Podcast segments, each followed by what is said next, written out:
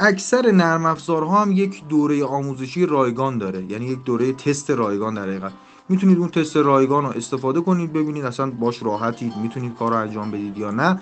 ما هم حالا پیشنهاداتمون رو میگیم به کسانی که علاقمند باشن و قرار باشه با هم کار انجام بدیم میگیم که پیشنهاد ما چی هست. ولی خب طبیعتا در مرحله اول ما این پیشنهاد رو نمیدیم چون که اصلا ما که بازاریاب یک نرم افزار CRM نیستیم و براشون کاری انجام نمیدیم.